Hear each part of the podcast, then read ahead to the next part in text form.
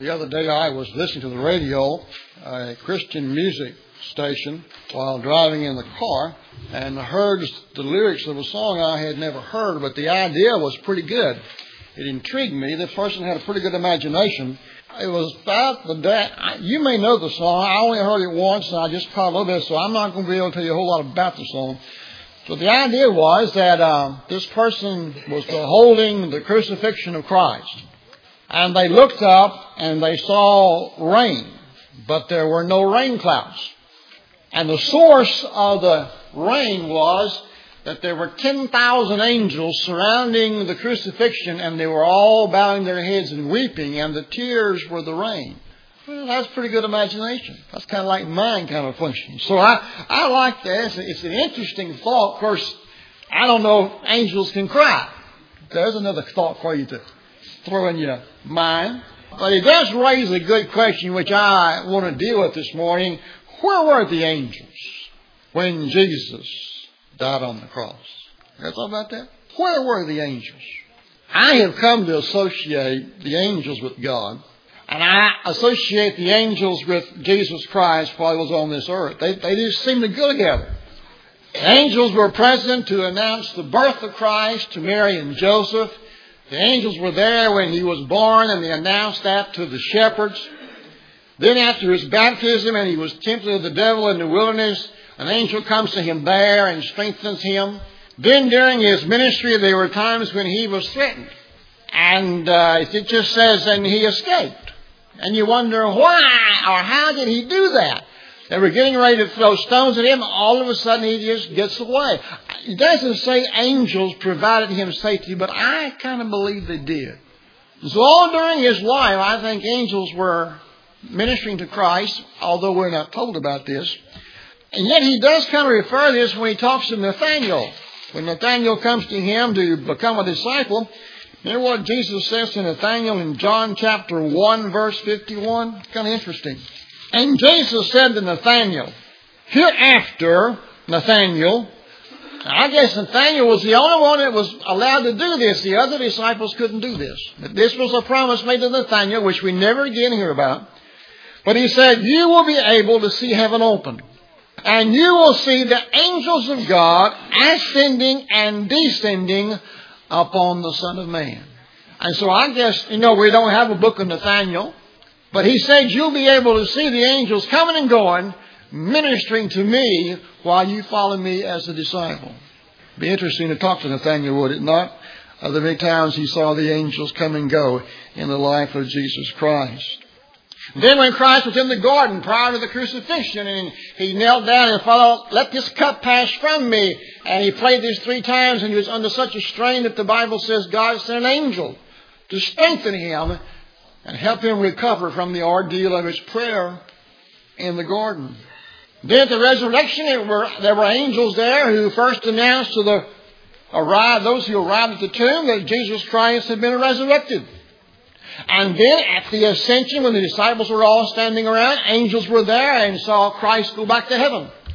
And the Bible says when Jesus comes again the second time, he will bring with him his angels.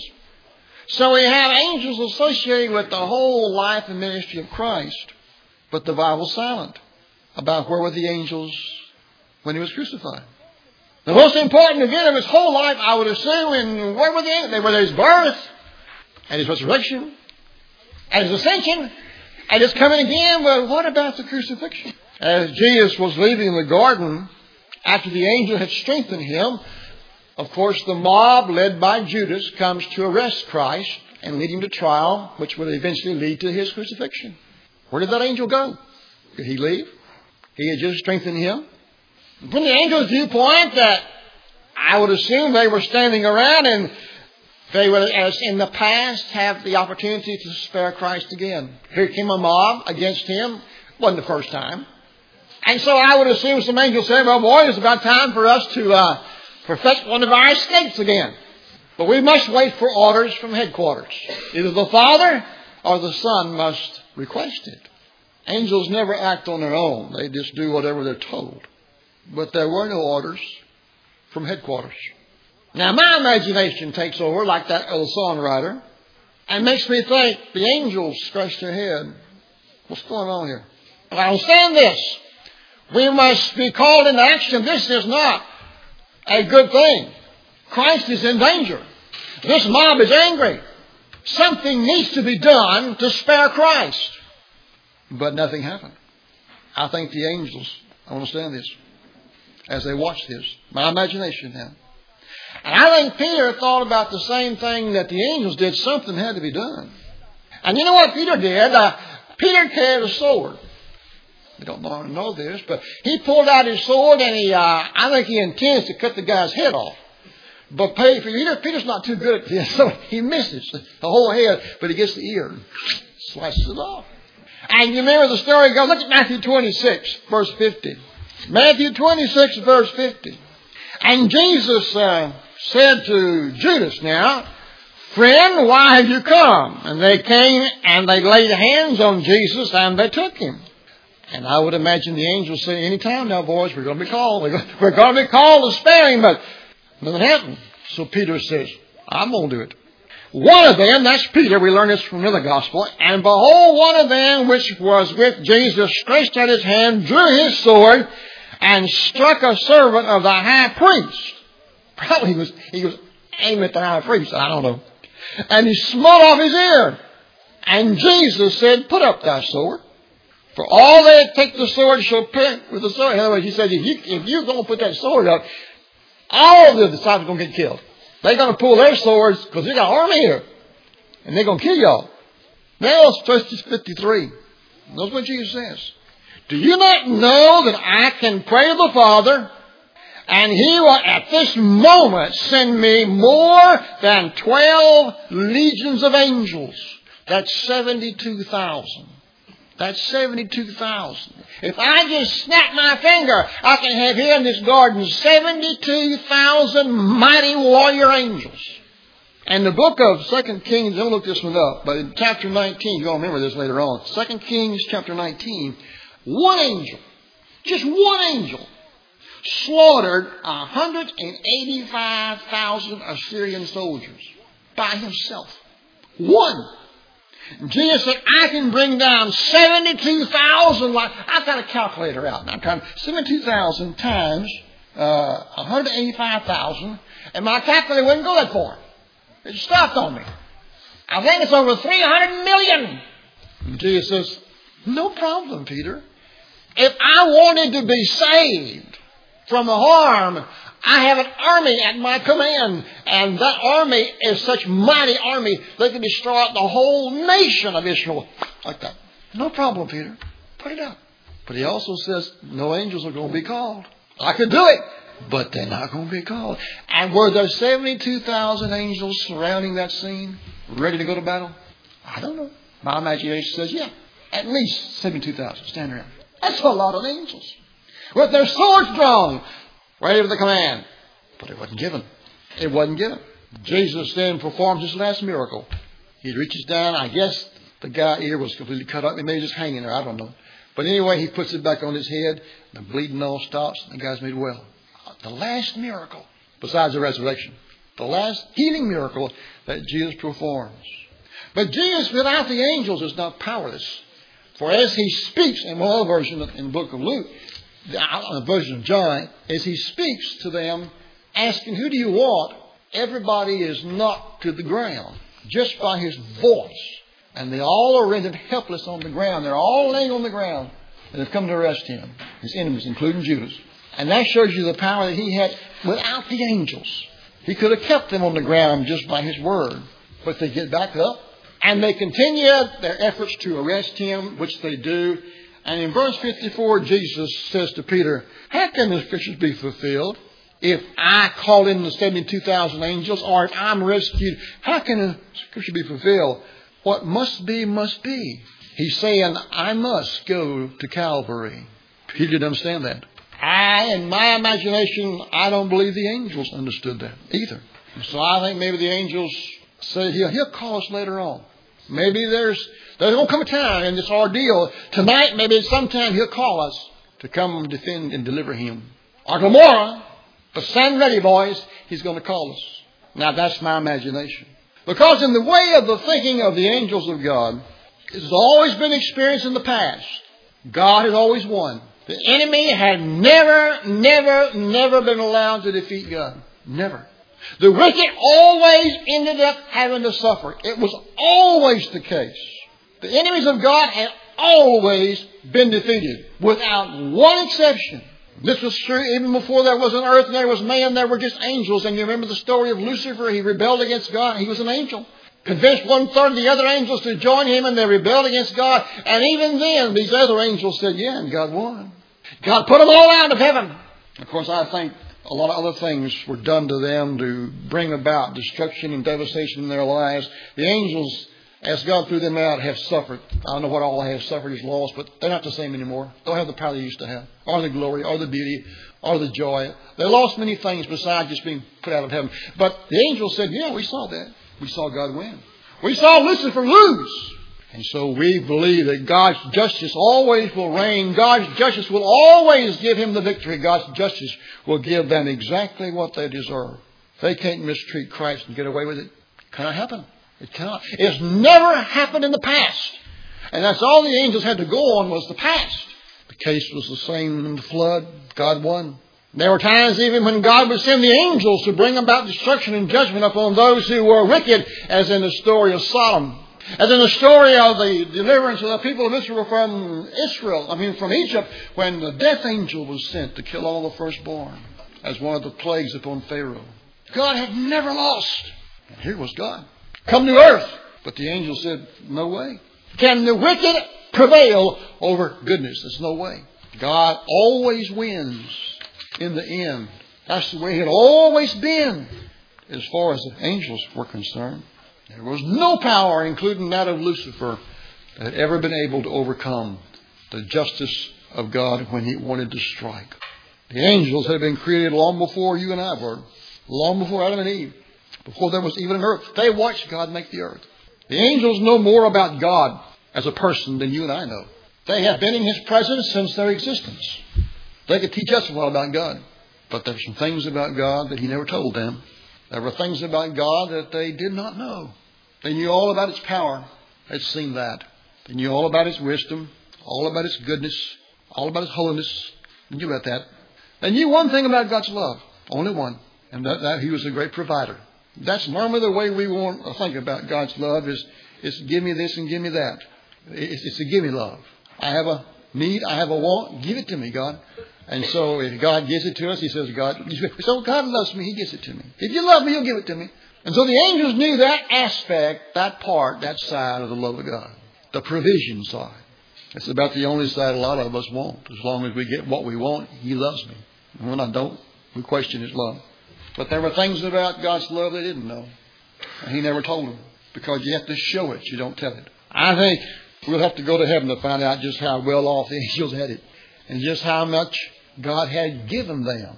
It was a little surprising going to heaven to see how much the angels had been given by God down through the ages since their creation.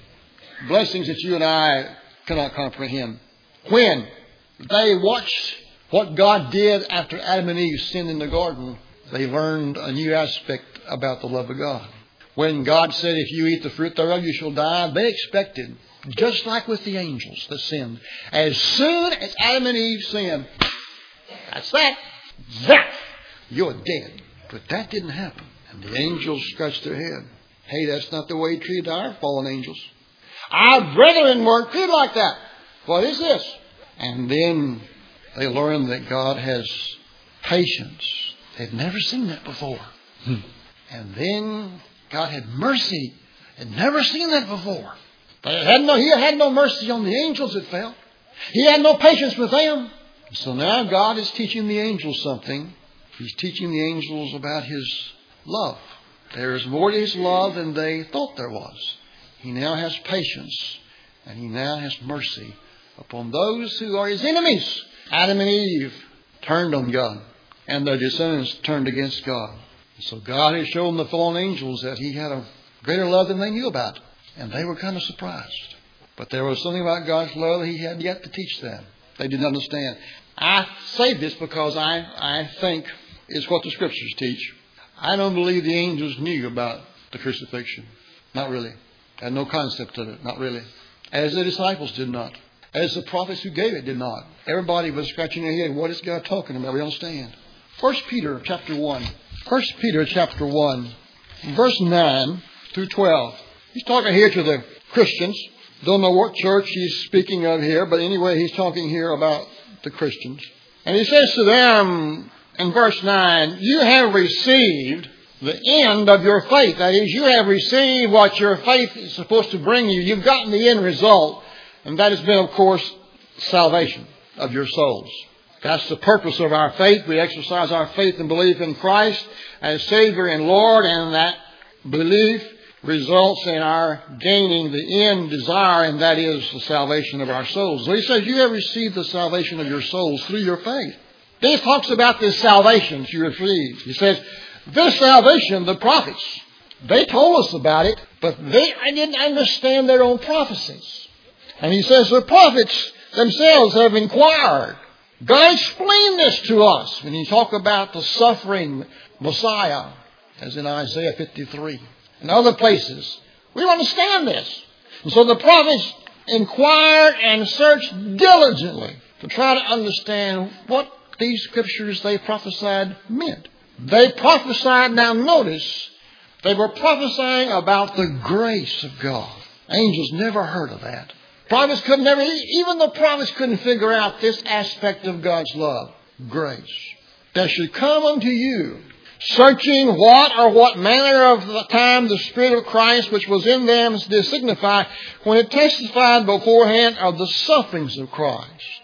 These are always the puzzling statements of the Old Testament, those that denoted the suffering of God's servant. Didn't make sense. Because you see, everybody thought like the angels. God never loses. God always wins. You never put God down. The ungodly don't make the godly desire suffer. That is, they don't make God suffer. No way. And yet God talks about the suffering servant of His. And He says, of course, the sufferings of Christ, but the glory that should come thereafter. Unto whom it was revealed that not unto themselves, but unto us, that it administer the things which are now reported unto you by them that have preached the gospel unto you, with the Holy Spirit sent down from heaven. The last part of this statement now. He said, We've been preaching about this to you. We've been explaining to you the grace of God. We've been preaching to you about the love of God and this aspect of salvation. We understand, it's no longer a mystery, Peter says to us. We now can tell you about it. We can now explain it to you. But he says, these sufferings of Christ, this salvation, is something the angels desire to investigate. That's what it says. It's something the angels scratch their head about and desire to look at, to examine, and to investigate. That is, the salvation of man's souls puzzles them. The salvation that offers them because of God's grace, a sign of love that they did not know God had, that puzzles them. And a salvation that would require the sufferings of Jesus Christ to obtain, that puzzles them and amazes them. But it does teach them a lesson that they could not learn the other way. It teaches them a lesson about God's love. And they learn it's God's plan for eternity. Now keep in mind, folks, what is of special interest to them is that it's going to reverse orders. Right now, the angels in creation order are above man. They're higher than us in knowledge, beauty, power, excellence. And yet the Bible says those saved by grace through Christ are going to be elevated above the angels in power and glory and blessing and riches as the bride of Christ. They're going to be demoted and we're going to be promoted and we shall exceed the angels and we shall even sit in judgment on the bad angels. Can you believe that? And they scratch their head. How on earth? Why? How can we explain all this going on? And it all relates to the suffering of Jesus Christ on the cross. Where were the angels when Jesus died? Where were the angels when Jesus was crucified? My imagination, like the song, says they were surrounding the throne, the 72,000 maybe or more, and what were they doing? They gasped oh, when they saw the nails driven into the hand. He didn't call us. He didn't call us! And he's allowing himself to be killed. And I imagine, I could write a song on this, they looked at each other and shook their heads. Not tears, understanding. I don't understand. What's going on? Christ is suffering. I imagine they started scratching their head when they saw him arrested and they weren't called. And then they saw him whipped and flogged and man, then, and you keep in mind folks, angels love God. They love him. And you wouldn't want anybody you loved to be hurt. Never before had their God been hurt. Never. An angel with such might and strength to destroy thousands wouldn't mind doing that if any way God would be hurt. And this Jesus Christ was God. They had been with him. He was their creator. And they had been with him all eternity so far in heaven before he came down to earth. They knew him. He was no stranger. He was their God. And then when they saw him flogged, what's going on? What would you do if you was an angel? And then they saw men come up and punch him in the face. And I could say, well, let us go. Let us go. And we'll kill those men. Never had God been treated like And they spit on him. And then they buried a crown of thorns over his head. And the angels, man, let us go. Couldn't get commands from headquarters. No. Then they puzzled, they saw the Father turn their back, his back on the Son. And that's when they really gasped. And that's my imagination, people. And they stood there in wonder with their swords drawn and no command to charge. And said, We don't understand. And then they heard him say, It's finished, and he died. Puzzle, strange, is the way I say to those who were the angels. Now, that's my idea of where the angels were when Jesus was crucified. They didn't understand. And I'm not sure they still, I, don't understand. But what you see taking place at the cross is God's saving, loving grace. Angels had never seen such a thing. Nor have you and I, really, people. The situation the angels were in, I think, is, is depicted way back in the Old Testament. Remember when God gave Moses the instructions to build a tabernacle, he said there would be one piece of furniture in the Holy of Holies called the Ark of the Covenant. It was kind of like a cedar chest box. Inside were the Ten Commandments given Moses and Aaron's rod, and first a pot of manna.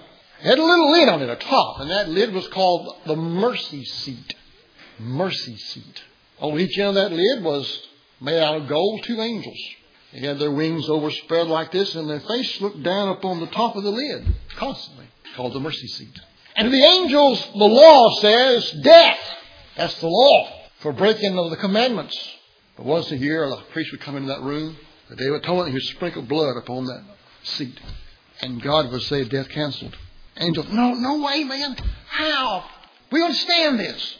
You got to forgive them, pardon them. And God was teaching the angels a little bit about grace. Out there in the courtyard, a, a lamb had been slaughtered, and that's where the blood came from. A little innocent lamb. As time goes on, God sends his own lamb to earth. It's called the Lamb of God, Jesus Christ. But John said, Behold the Lamb of God. The angel should have got a clue right there. Hmm, where have we seen this before? And on the cross was that little animal slain out there in the courtyard. That's the cross. And the blood is going to be used to forgive the sin and cleanse. That's going to come from Jesus. That's the only way that God can cleanse away sin is provided through the shed blood of Christ. Don't understand that. But God did send down His own sacrifice. That was His Son. That was God. God the Son. He came down, He was crucified on that cross, He shed His blood, and God said, through that shed blood, and through His death, I'll now be able to save the sinner and cancel out the death penalty. That puzzled the angels. In this crucifixion, the angels learned some more wisdom about God they had not known. I ain't got time to, I don't have time to, today to, to go into this. I, I wrote about my little book on the rainbow. But God had two real problems. Number one, He wanted to take away sin, and He couldn't do it. Number two, God wanted to save man. At the same time, God had already promised He would be condemned. How could God not condemn a man he'd already condemned? How could he not punish one he'd already promised he'd punish? If he did not carry out his word, he'd be a liar, and that would make him a sinner. How could God's justice, which demands death to the sinner, be satisfied if the sinner got off? What could God do to save man? He'd already condemned him. How could he save him? He couldn't say, I forgive you, then he'd be a liar. And the angels were amazed at the answer God came up with.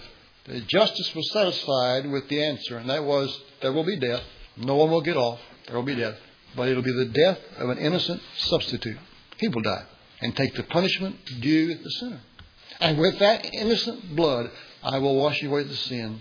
And since the debt has been paid by that substitute, I don't have to make him pay it twice. I'll let him go free. And the angel stood there. Why would you love the sinner that much?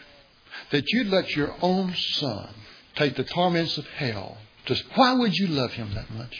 Now, people, I can't answer that question, nor can you. And the angels still scratch their head. Why would God love his enemy that much? I don't know. I don't know. I cannot answer my question. Our imagination runs wild at times, but I'll tell you why he would care that much, why he would endure that much suffering.